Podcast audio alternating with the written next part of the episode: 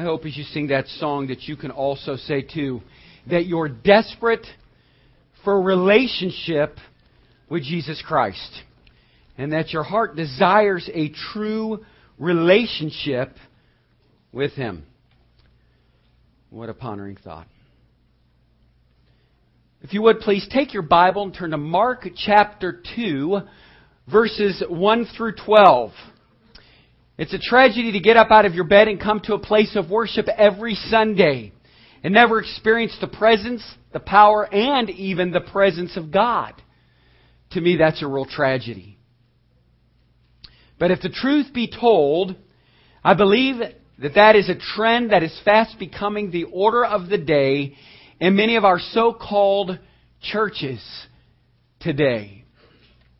Church is not what it used to be. One time ago, our grandparents and those who went before us, even though they didn't have cushion pews or air condition and the sophistication of music, sound system, and other theological or technological aids, one thing I do remember is that they had a genuine love and a sincerity for the things of God and the worship of God. But church, we're losing that day by day. And what has replaced it for the most part, is a form of godliness and a performance based worship where folks are seeking first and foremost to please and satisfy themselves while failing to remember that worship is about God and God alone. And so many brothers and sisters we who are here must do all that we can to avoid that kind of spirit. Especially in this day and age when everything around us is falling apart and nothing much seems to make sense to us anymore. The church of the living God cannot become a playground where people come to hang out on Sunday for two hours and so then go back home or go out to eat, or have rice, or cook out on the grill. If ever a time we need the power and the presence of God is now. If ever there was a time that we need the power and the presence of God is right now. Yes, we're doing a lot of things right. But you see, if those things are void of the power of the Holy Spirit, then we are no better than the Rotary clubs or the Toastmaster clubs that meet weekly just like we do. I don't know about you, but I know at this stage of my Christian journey, I can't settle for just a casual, like everyone else kind of Christianity. A mediocre kind of praise and a getting by kind of worship. I don't know about you, but God has been good to me. He has done things in my life, and I haven't come this far to settle for just business as usual. You see, church, I want to experience the power of God every time I enter the door.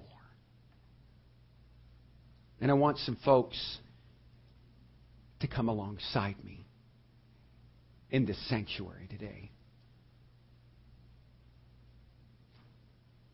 But I have to come today to remind us that we have something that no other group has, and that is the ever abiding presence and power of the Holy Spirit. And when He is among us, things happen. Isn't that an awesome thought? When we have the ever abiding presence and power of God, things happen. Mark chapter 12, verses 1 through 12. And again he entered into Capernaum after some days, and it was noised that he was in the house. And it was proclaimed that he was in the house. Mark chapter 2. Verses 1 through 12. I thought, what did I just say? I cannot rewind this tape, but I knew something was going on because I heard pages ruffling. I'm like, what did I just say? See, that's, that's why they teach us, pastors, make sure you say your text at least 10 times, for you might be the one who messed it up to begin with. Let's start over. I love this story. It's, it's such a, a pondering thought. And if you noticed in the bulletin, I was going to speak about a message on a blessing in our words, speaking a blessing, being a blessing.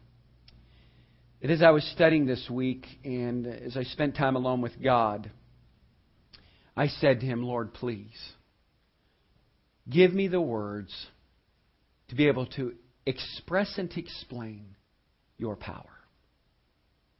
And, church, it is true. We've come to a place where we just we go to church. Nothing's happening. Things aren't taking place. But it's okay because guess what? I've invested in buying a window, getting a gold plate on a pew, making sure I invested, you know, so that my name's on a plaque. It's not about that. What it's about is about the kingdom of God. Are we building the kingdom? Are we winning souls? Are we making a difference in people's lives? And who better to, to speak about than the perfect example, Jesus? And as, as I look back on this, I spoke about this probably five years ago, and it's kind of nice to revisit such a wonderful passage. But it says here, and again he entered into Capernaum after some days, and that is verse 1 of chapter 2. And it was proclaimed that he was in the house. I love what the King James Version says it was noised. There's a lot of stuff going on in this house. You've got to come and see it. Sweet Brown, when she's saying, Ain't nobody got time for that, we all realized that everybody was saying, We've got time for that. Jesus had a story and he wanted to proclaim it. Verse 2 And straightway many were gathered together, and so much that there was no room to receive them, no, not so much as about the door, and he preached the word unto them. Oh, Todd, don't get ahead of your message, but I just get excited when I think there wasn't a seat empty in that house. Now remember going to the Nepali Fellowship. And what was so wonderful about that was 67 people in a living room. People were standing at the door, for they wanted to hear what God had to say from His Word. That's a pondering thought. We come to church because we open up His Word. Do you know how humbling but yet, how honoring it is to stand up here every week as I pray to God, Lord, hide me behind the cross. Lord, don't let my words come forward. Let yours. Let them teach and prick the hearts of every man, every child, every boy and girl. It is humbling. It doesn't matter if you have a associate's, bachelor's, doctorate, master's, whatever you have, and if you got 17 letters behind your name, I'm happy for you. But God just wants you to come and where you're at, putting all that stuff aside, He wants you to hear Him. Isn't that awesome? Where two or more gather in my name, I'm in the midst. Don't lose sight of what a little simple, but yet what a profound, wonderful verse that is. For you've come today to hear the voice of God. Verse 3 and they come not unto him, bringing one sick of the palsy, which was borne of four. That word borne actually means which was carried of four different individuals. And when they could not come nigh unto him for the press, when they could not come because of the crowd, they uncovered the roof where he was, and when they had broken it up, they let him down the bed wherein the sick of the palsy lay. Now, Actually, you've got to remember the time, and it wasn't like this type of roof where all of a sudden they went up there and started banging on the roof and ripping the shingles off and, you know, tearing it apart. The roof was actually made out of straw. They lived in the, in the stone homes. And so they found a way to bring him in. But isn't it amazing? How many of you would agree to say with me, God doesn't do things in a simple little way? He has to always make a point. I love that. I mean, they probably had the, the house was full, you couldn't get in the door, and all of a sudden, Jesus, who knew? All of it, the roof opens up, and they lowered this guy down, and the Hallelujah chorus starts breaking loose. And they start singing, Majesty, worship His Majesty. unto Jesus be all glory, honor, and praise. I mean, that's that's me looking at this story. See, I have to I have to paint a colorful, beautiful picture of of every story. Just my ADD, it helps me out there. And uh, so I just think about the choir and everybody singing, and the paralytic man's coming down through there, and and can you imagine his anticipation? Just what he he was about to experience and encounter, the touch of Jesus the healing power. See, see, his faith started way before he even went down and through there. As all four of them were carrying him, they were all probably singing, guess what's going to happen to you today? You're going to walk, you're going to walk. They're probably singing a little jingle. He was believing it. Because we, we have to claim what Hebrews says. Faith is the substance of things hoped for and the evidence of things unseen. Without faith, it is impossible to please him. So he already came in. Man, faith was just pouring out all over him. Wow. Isn't that how our Christian life should be? To trust Him. Have that kind of faith. I mean, think about it. The house is full of people. And the guy's probably thinking, don't drop me as you're bringing me down through this roof. I know that's what he was thinking, because that's what I would think, because I'm afraid of heights, and Pastor Chris is as well. He and I, neither one of us like heights. By the way, we never went to the Sears Tower when we were there. We have no desire to go up through something and, and in Chicago and have glass below me. Are you kidding me? What are they doing? Trying to cause heart attacks for people? I ain't going in that thing. Ain't nobody got time for that. I don't like heights. And when this steeple gets put out, and I'll share a little something with you here. When that steeple gets put up, I'm standing down here at the ground and I'm going to watch all of them. Because I'm not getting on that roof. It ain't happening, not at this juncture in my life. I went on that Mr. Hyde's Nasty Fall. You guys, I almost had a heart attack. I just want you guys to know when I when that remember Geauga Lakes that thing that went down. I mean that was really scary. I got out of that thing. I thought I was going to have an anxiety attack, and that would be the last time I ever take anything up that will drop me at 195 miles an hour. And wow, that's all I got to say. You better know Jesus Christ is your Lord and Savior because I want to go up, not down. That's all I'm telling you. Whew. Okay, enough of that. Verse number four. And when they could not come nigh unto him, it is getting hot. Could you turn this fan on for me? Wow. See, I can't even think of heights by which I start freaking out. I wanted to get on the roof. When they were doing our roofs last year from that hail damage, I wanted to get on my roof just to make sure that they were putting that skylight in correct. I had to supervise from the ground. That was not a good thing either. I hope and pray that thing went in like it was supposed to because I'm just trusting in faith, and I guess that's how it works. Verse 4 And when they could not come nigh unto him for the press, then covered the roof where he was, and when they had broken it up, they let him down the bed wherein the sick of the palsy lay. When Jesus saw their faith, he said unto the sick of the palsy, Son, thy sins be forgiven thee. But there were certain of the scribes sitting there, and you'd have to understand what a scribe was. And a, scribe were professional students and teachers of the Old Testament. And I always call them the scorekeepers. And they studied the law and they loved the law. And because, and I'll, I'll reference something here shortly, but, you know, they're always saying, who is this man? What is he doing? Because it was all about the law. And so, you know, is he really saying, Thy son, thy sins be forgiven thee? He's not God. So, verse 6 But there were certain of the scribes sitting there and reasoning in their hearts. Why did this man thus speak blasphemies? Who can forgive sins but God only? And immediately, when Jesus perceived in his spirit that they so reasoned within themselves, he said unto them, Why reason ye these things in your hearts? Whether is it easier to say to the sick of the palsy, Thy sins be forgiven thee, or to say, Arise and take up thy bed and walk? But that ye may know that the Son of Man Notice the reference. I love that. The Son of Man hath power, has authority on earth to forgive sins. He says to the sick of the palsy, I say unto thee, Arise and take up thy bed and go thy way into thine house. And immediately when he arose, took up the bed, and went forth before them all, in so much that they were all amazed and glorified God, saying, We never saw it on this fashion. We never saw anyone healed. Woo! They were excited. Can you imagine just that excitement? I mean, there was so much excitement that I'm sure the people were cheering, things were taking place, people were crying and weeping because they saw the power of Almighty God. We say, let's not say anything at the, you know, the local uh, get together because, you know, Jesus really hasn't been real to me lately, so I better not say anything. Church, this church building should be filled to overflowing. Because if you truly believe that God is alive and He has all authority and all power, you better bring people in this church because people are sick today. We live in a sick, sick nation.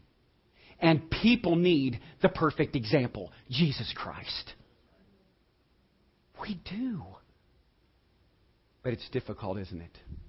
Because who, but who wants to wake up on Sunday morning and who wants to get moving and who wants to get motivated? But you have to understand, Todd, I mean, it's the only day that I have available to sleep. You don't understand what we went through. We've had a wedding reception and a wedding and all these festivities.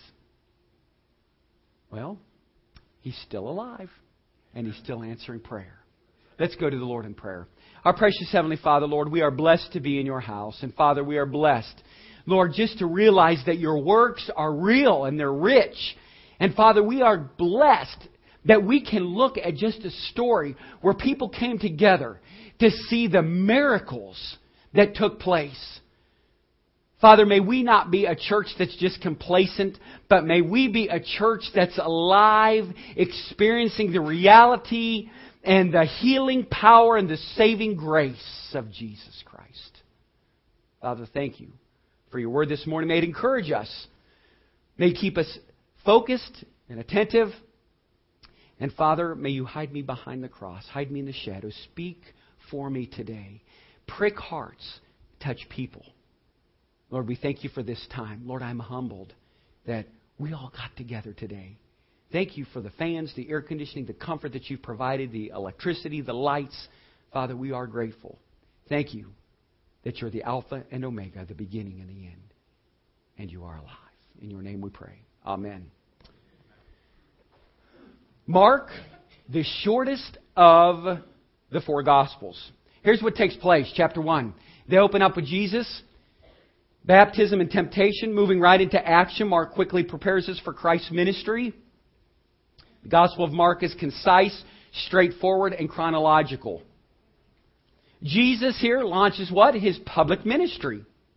Evidenced by his baptism by John, the calling of his twelve disciples, constant preaching and healing of those who were a part of his everyday ministry. But in our text today, it begins by telling us that Jesus again entered Capernaum, meaning that this was a place that he had been before. And if we look at chapter 1, verse 21, you'll notice what the scripture has to say. This is where Jesus, right before he starts to cast out demons, in verse 21, it says, And they went into Capernaum, and straightway on the Sabbath day he entered into the synagogue and he taught. Jesus had recently moved to Capernaum from Nazareth. And if you look in Matthew chapter 4, we won't turn there right now, but it's verses 12 through 13. Capernaum was a thriving town, a metropolis with great wealth as well as great sin. Because it was the headquarters for many Roman troops and pagan influences from all over the Roman Empire, it was very pervasive. This was an ideal place for Jesus to challenge both Jews and non Jews with the gospel of God's kingdom. But in chapter 2, verse 1, it says. And again, he entered into Capernaum after some days, and it was noised. It was heard that he was in the house. Hmm. I, I just have to stop because this thought came to my mind. Isn't it amazing? We come to church, Jesus is here, but we don't tell anybody. Why aren't we shouting it? Why aren't we telling people? Things are happening. Things are taking place. God is alive. Look what's happening. How many of you saw the steeple out here today? Did you notice it in the parking lot? What a blessing! That didn't happen by coincidence. That happened because God is real. And, and what's exciting about it is that steeple's going to reach far above those trees up there. And when we dedicate that steeple within a month, how do you men like that? You're like, I'm putting that pressure on you. And before we break ground, what I want to tell you is God is always at work. It was by no accident that I'm standing by a man I've never spoke to who says, They told me I could have all these shingles only if you'll take that steeple. My wife and I have never gone to a community cookout, but I realized that we need to minister. We need to make a difference. So he says, I have this steeple. Now, one eyebrow always raises. Really? How much you want for that, Willis?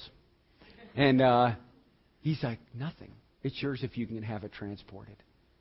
You wait and see. Boy, was it a time yesterday. And God knew that that steeple was made just for New Hope. You know how I knew that? I don't think we had a millimeter on each side of Ron's trailer to put that steeple in. That tow motor just turned that thing around and it slid right in there like a glove. Because God had that planned and prepared for us. He's alive. He's still answering prayer.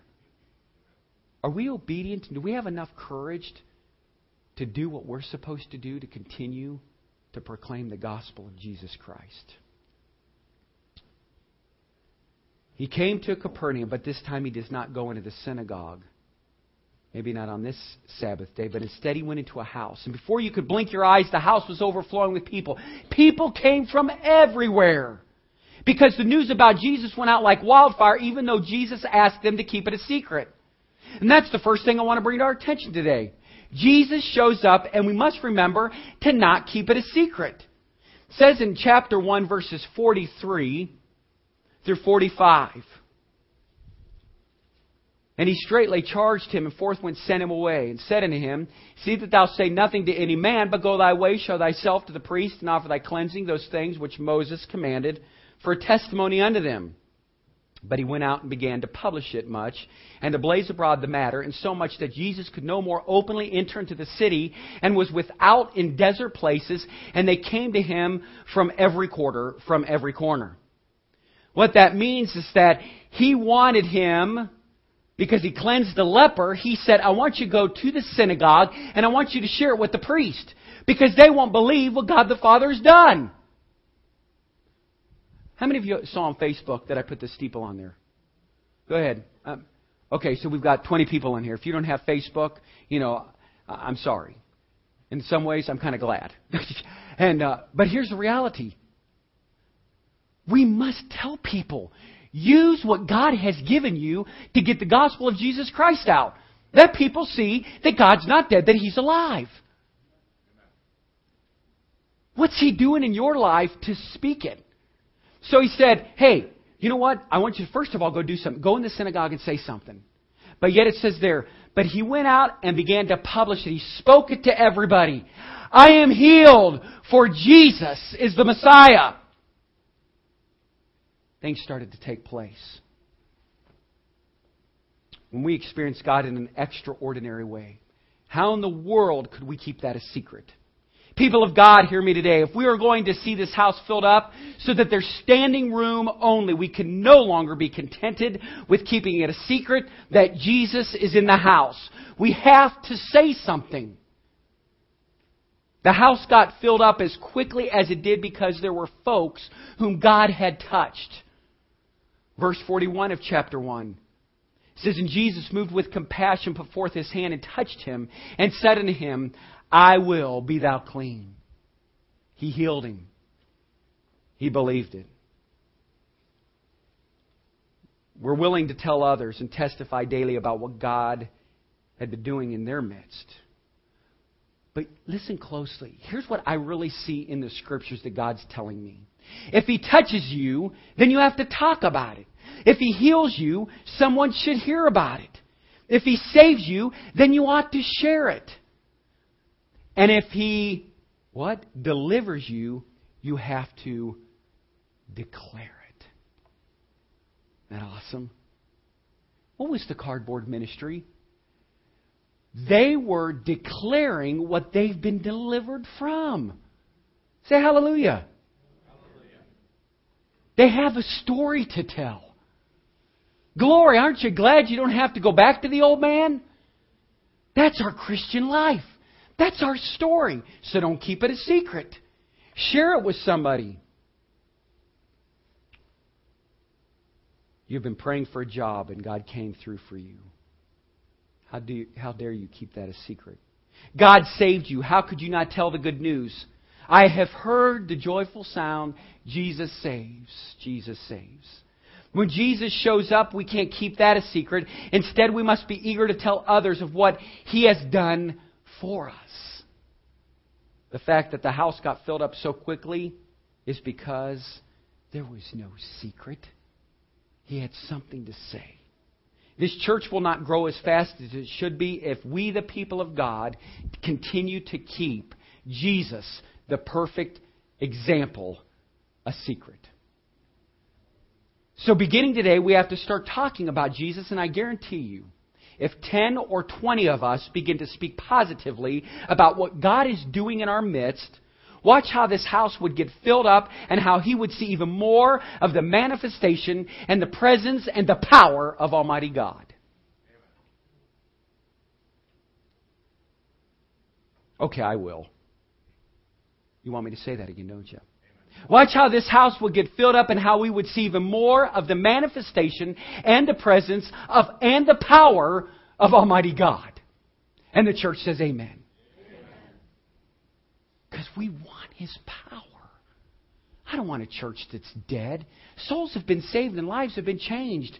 Just because some rotten scoundrel decides to commit a sin, don't lose your focus. We can love him back if they'll allow us. But get up and get busy. Click your heels. Run. Tell people that Jesus saves.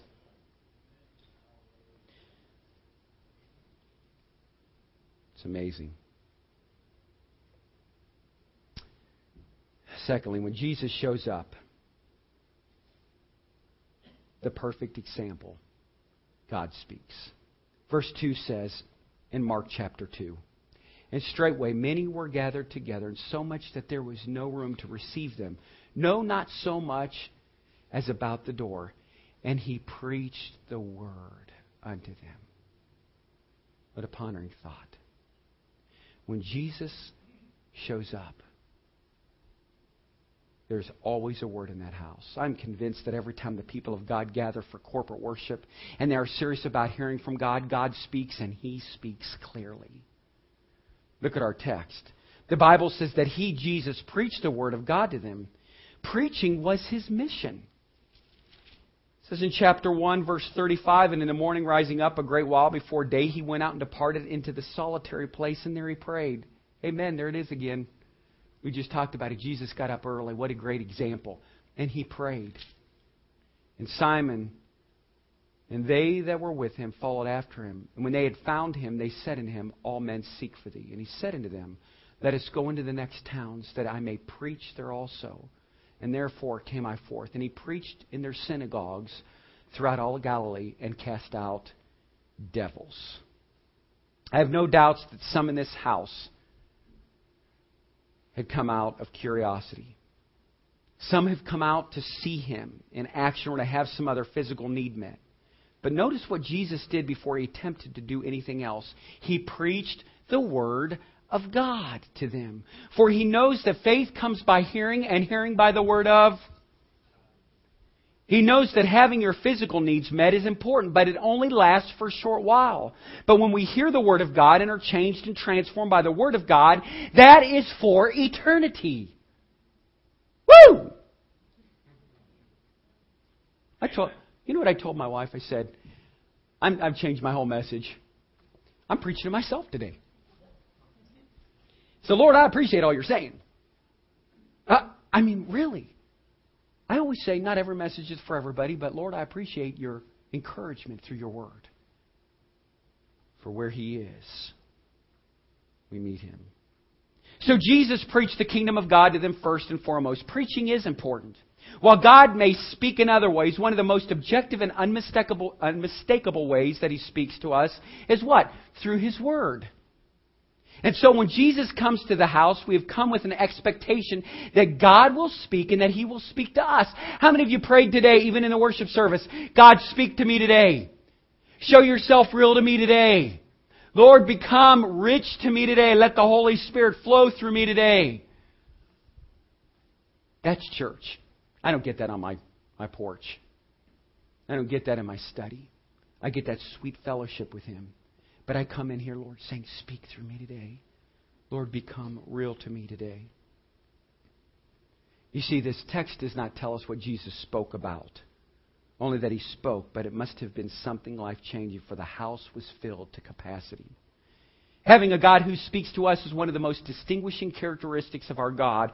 For no other God is able to speak, for they are all dead gods. But our God is alive and has been speaking from the beginning of creation when He said, Let there be, and it was. Listen closely. Buddha can't speak, so stay away from him.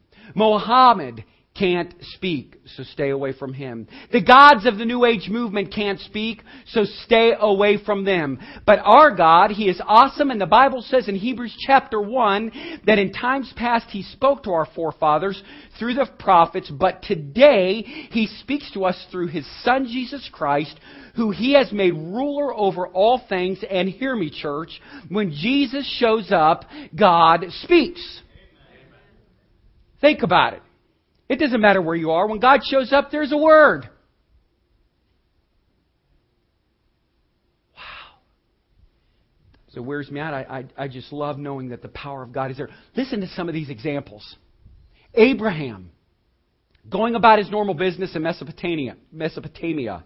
God shows up and spoke words to him that would alter the course of biblical history forever. Moses in the wilderness. In the midst of the burning bush, God spoke and gives him his mandate, mission, and his job description. I'd freak out if this started speaking right now. You'd freak out. And then we'd all probably stand here after we got done screaming and say, There's a fire in the house. I'm just going to say. Sweet Brown always says, Oh Lord Jesus, it's a fire. I love her. If you haven't seen her on YouTube, I'm going to have her as a special guest here someday.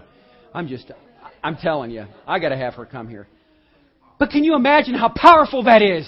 How awesome it is that God would speak through a burning bush? His word was spoken to Moses. And he obeyed it, he took up courage, and he moved. Isaiah in the temple said that I heard the voice of God say, Whom shall I send and who shall go for me? And I said, Here am I, Lord, send me. God showed up and he spoke.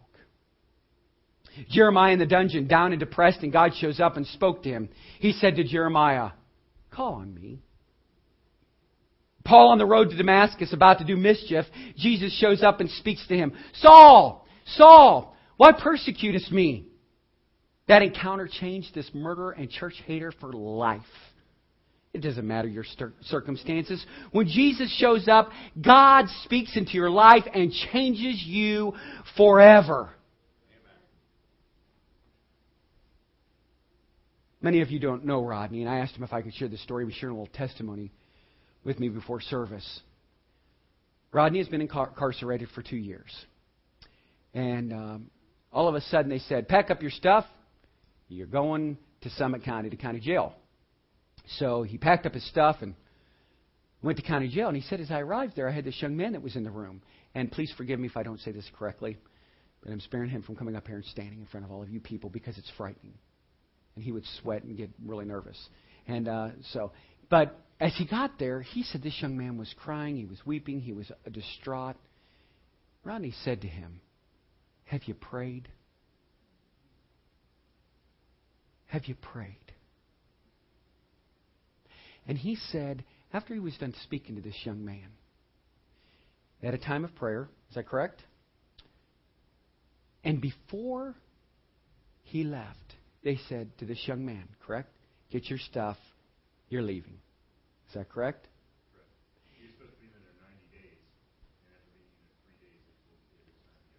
You're supposed to be in there for 90 days, but after three days, they said, It's time for you to go. That wasn't a mistake, church. Rodney was supposed to come this morning and stand in the basement of this church and tell me that story. Because God is alive. Because He answers prayer. We started off by saying we do have complacent churches and dead churches because people don't believe it anymore. But I'm thankful that he didn't keep secret or silent, that he said, Listen, God spoke and I saw it with my own eyes. He may never see that young man again. He may never cross paths with him. But he needed to be the Jesus to that young man. You see, we never understand. And Rodney told me this I did not understand why I was going through what I was going through. I know that there's consequences. But he said, I'm closer to the Lord today than I was two years ago. Because here's a man that all of a sudden they said, Get your clothes, do this, do that. Next thing you know, he's standing on a sidewalk going, Why am I standing out here? I'm supposed to still be in here. Because God is alive. Folks, we need to continue to speak it. Let's look at verse 5. He speaks to the guy himself, not to those who brought him. But here's what he says. When Jesus saw their faith, he said unto the sick of the palsy, Son, thy sins be forgiven thee. He said, Son, your sins are forgiven. When you come to Christ, He speaks life into your situation. Verse 11, He speaks to the guy again, and here's what He says, and I love this. I say unto thee, arise, take up thy bed, and go. Take, take your pen, circle that in your Bible. If you have your iPad, your iPhone, your i this, your i that, whatever it is, do something, circle it, highlight it, bold it, whatever you need to do. And go thy way into thine house. He said, Get up and go. He didn't say, Oh, you know what? Lord be with you. You just stay where you're at and just praise the Lord where you're at. No, he said, Get up and go. Go tell somebody. Go do something. Go tell them about my healing power. Isn't it great to just, just listen to a story and brag about Jesus all morning? I love that. He speaks to the guy again get up, take up, and go up. He speaks life into the man's situation. I believe that Jesus is here right now, for the Bible says that where two or three are gathered, touching anything in His name, He is right here. All morning we've been touching things in His name. So He is here, and if He is here, then God is speaking.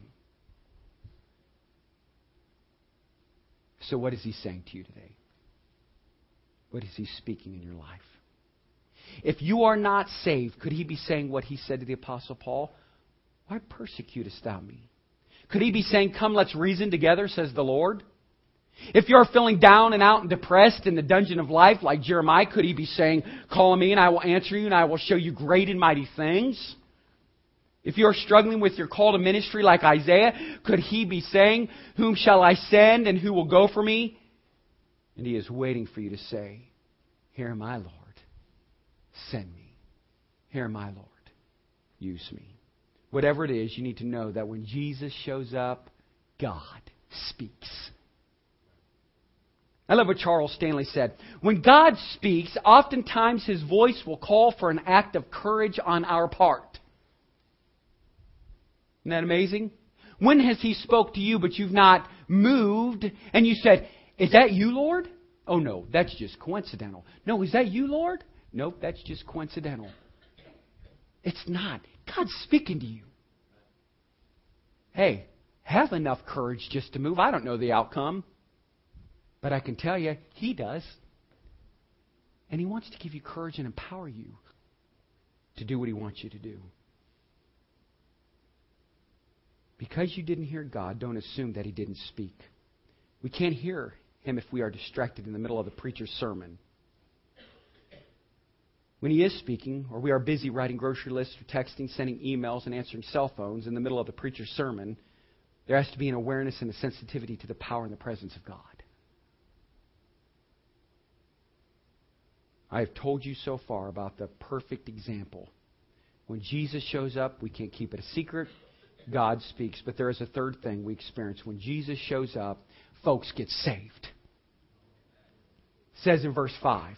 When Jesus saw their faith, he said unto thy sick of the palsy, Son, thy sins be forgiven. Me. When Jesus comes to the house, folks get saved. People can't get saved any time in any place where the Word of God is being preached. But you know and I know it is in corporate worship where we have a greater chance of hearing the Word of God expounded on a con- consistent basis and a methodical, God honoring way. And that's a fact. Watch what happened here. A sick man is brought to Jesus for physical healing. But Jesus ignores the physical for a moment and focused on the man's spiritual condition. For he knows that physical healing without spiritual transformation is a work that's not complete. Now, because that just sounds like I wrote a thesis, I'm going to say it to you again. For he knows that physical healing without spiritual transformation is a work that's not complete.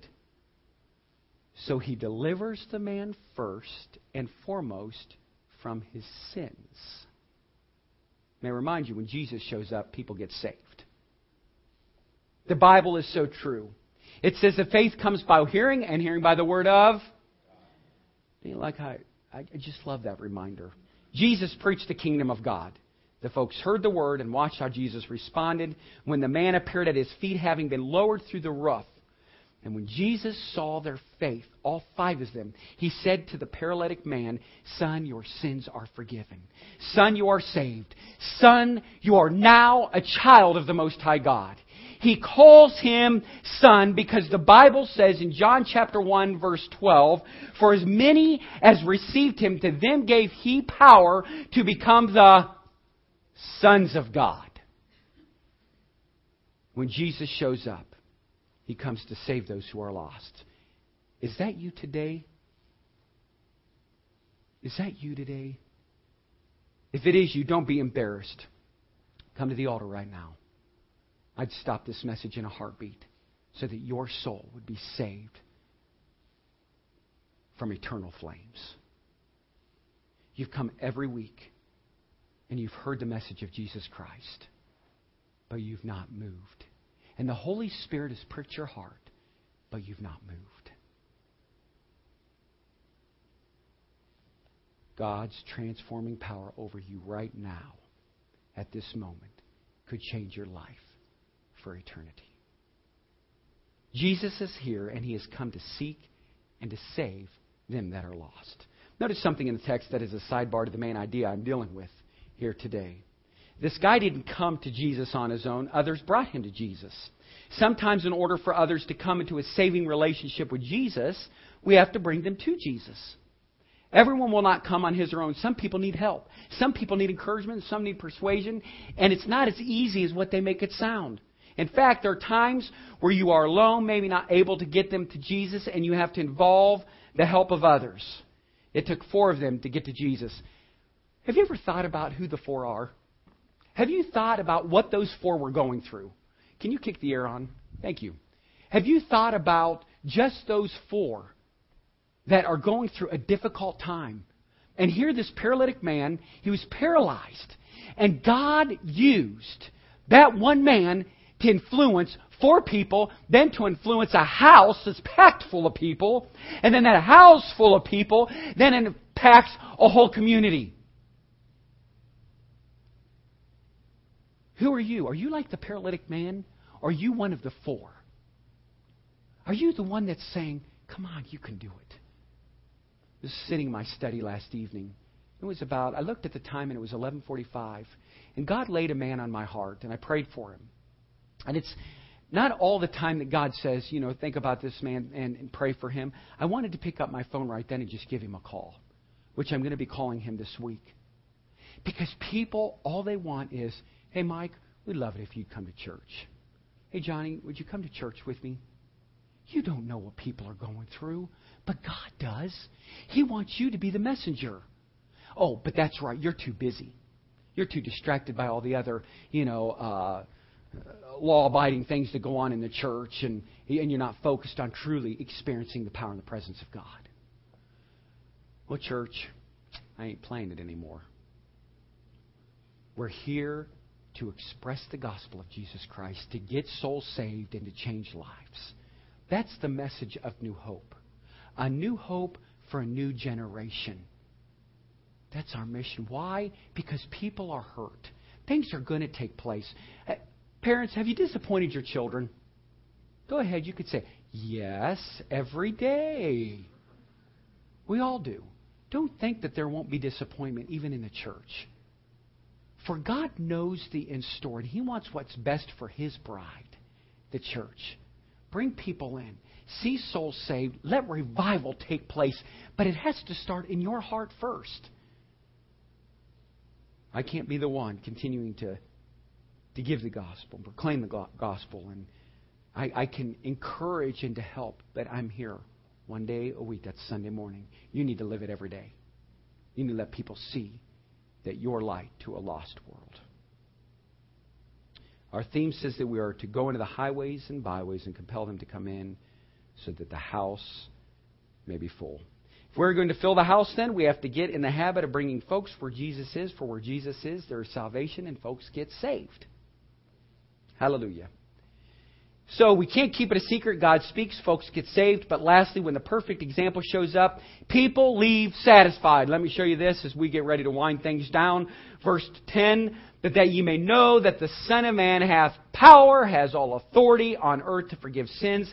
He said to the sick of the palsy, I say unto thee, arise and take up thy bed and go thy way into thine house. And immediately he arose, took up the bed and went forth before them all, and so much that they were all amazed and glorified God, saying, We never ever saw this before in our lives. Look at this text. One thing is clear when Jesus shows up, we get to see the firsthand and the power and the action of God Almighty. The man came paralyzed, but he left praising. He was lying down when he came in, but he was standing up when he walked out. He came in secretly through a roof, but he left openly through the door. When he was, par- when he was a paralyzed sinner, when he entered, but he was a powerful saint when he made his exit. He came stretched out, but when he left, I believe he left singing the song no more shackles, no more chains, no more bondage. I'm free. Then I believed I heard him say, Take the shackles off my feet so I can dance. I just want to praise you. I just want to praise you. You broke the chains, now I can lift my hands. And I want to praise you. And you're all laughing. They were probably laughing at him too as he was saying, I'm free. I'm free. Thank God I'm free. Man, can you imagine laying in a bed, but walking out free because his God is alive. And he experienced it in that house. And in closing, I know he was satisfied because the thing that once carried him, he now carries that thing, and I'm talking about his bed. He didn't need a bed any longer because he received his breakthrough. He didn't need any help on the way out that he had received his healing on the way in. When Jesus shows up, things are different. Burdens are removed. Deliverance takes place. Healing happens. Sins are forgiven. People come to church more often. People show more concern for others. And there is more love in the house. When the perfect example, Jesus, shows up, we can't keep it a secret. God speaks it. Folks get saved. And then what happens? People leave satisfied.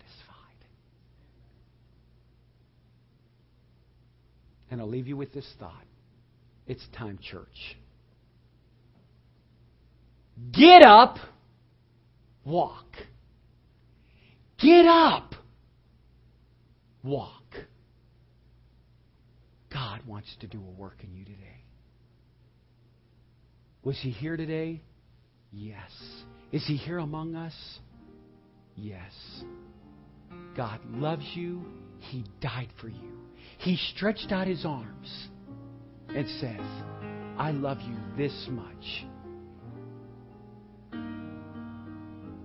We have a steep, we have a church, we have people.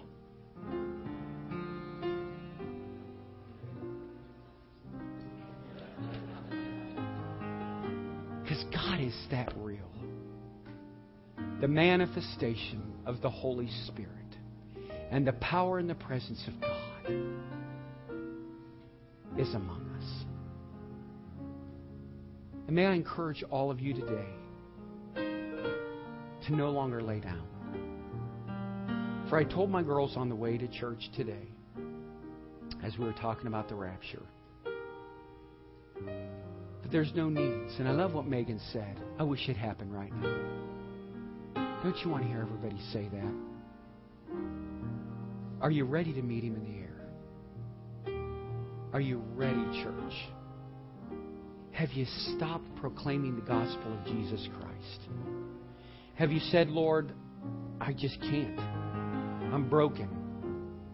I'm paralyzed. I can't do it anymore. Have faith.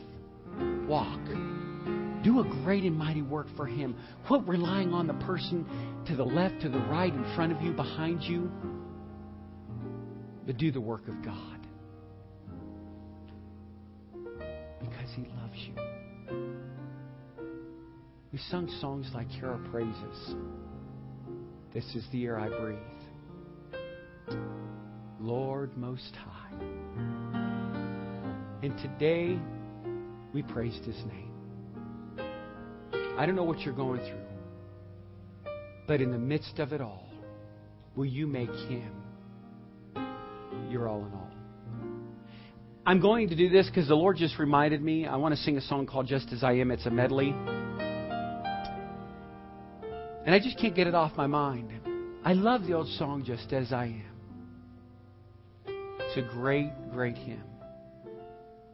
And as the praise team makes their way up here, come on now.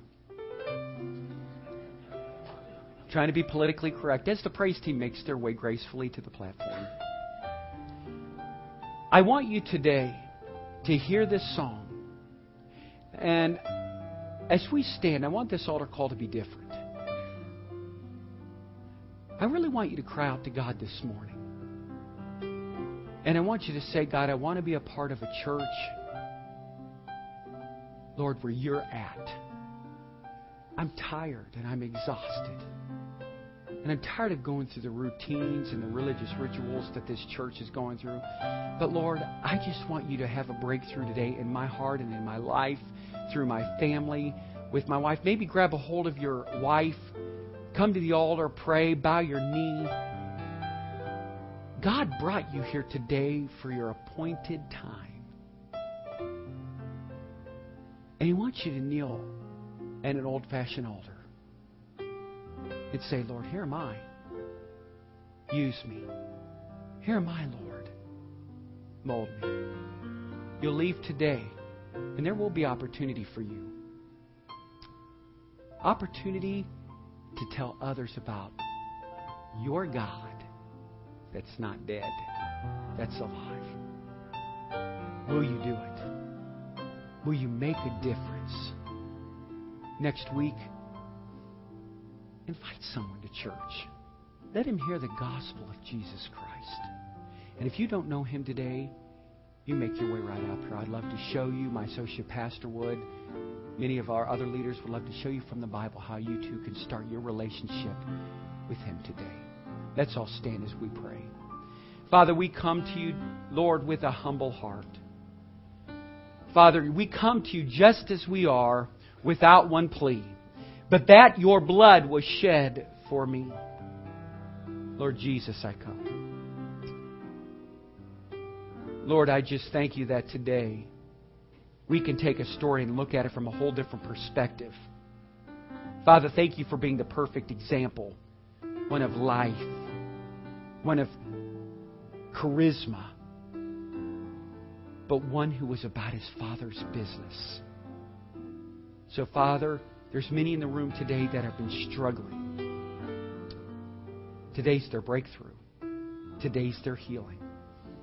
Lord, I just pray that today they'll start their relationship with you. May they walk away refreshed and renewed. And Lord, I would love to see the altar packed overflowing so that we can all make a commitment to you to allow the Holy Spirit to, to do His work and to manifest its presence and spirit amongst this church. Lord Jesus, I don't want it to be my work. I want it to be your work. I don't want it to be this congregation's work. I want it to be your work. And before a steeple gets put on this building, and before we become even more salt light to a dark world, Father, may we come to grips with you today. May we be honest with you today. Lord, help us to change. Lord, I'm here, and I come just as I am. Amen.